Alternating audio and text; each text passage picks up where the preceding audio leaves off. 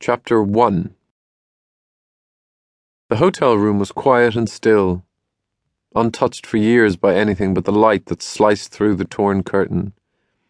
Its sheets bleached of colour, a bed stood in the corner. It had not been slept in for a very long time. Over the sink, a thin green line of slime hung from the tap. A chair sat at an awkward angle by the wall. A snuffling silverfish carved a track across its layer of dust. A thump rattled the room, shook the dust, sent the silverfish scurrying for safety. There was another loud thud from the other side of the closed door. With one final crunch and an accompanying grunt, the door swung inwards, crashing against the corner of a small writing table. In the darkness stood the silhouette of a very large man, his green eyes lit by the strip of daylight, a kilt settling about his knees. Once he had assessed the room for a few seconds, the man bent and entered. Beneath a cracked brown leather jacket, the hem of his kilt danced about hairy legs, and his metal sporran clanked under the weight of the seven knives slotted along the top of it. He drew a whistling breath through his whiskers, ran his finger along the writing table's dust. A tiny spider pushed through the grime on his fingertip and leapt towards the carpet. This room is perfect, said the man.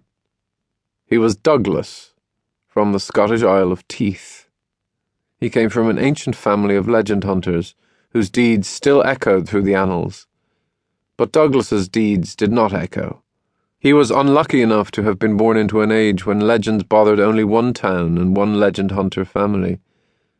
It meant that he was a half hunter with the blood of a legend hunter, but no legends to fight. Instead, Douglas was a pastry chef. This way, he at least got to use knives at work. Every day, Douglas longed to spill the blood of the infested side's legends, to prove himself in battle and earn his place in a line of great warriors. But right now, in this room, he had only one very important question. What time is breakfast served?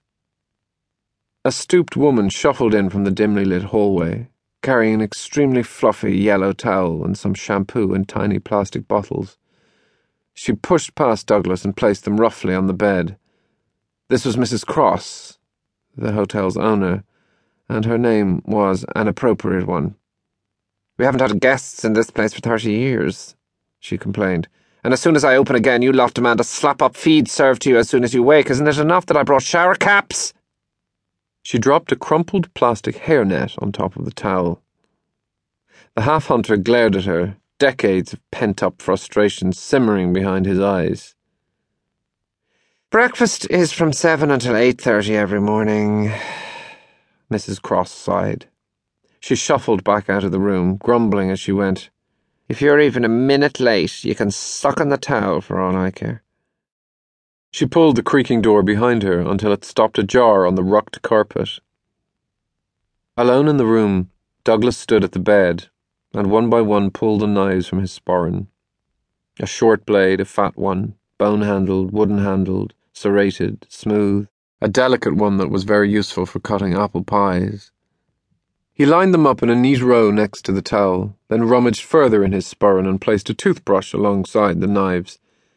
Behind him, he heard the creak of a floorboard. Ah, porter!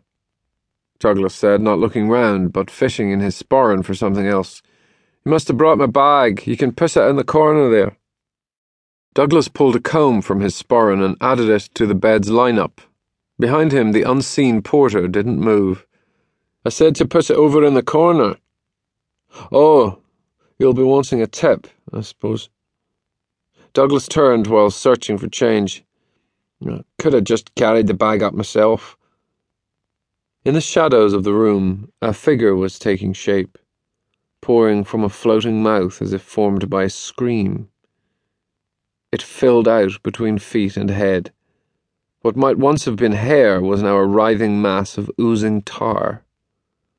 What might once have been a face was now a shifting landscape of scars in which sat eyes fiery with blood. What might once have been human was something even more horrible. Is that you? asked Douglas, pushing up his leather sleeves in anticipation of trouble.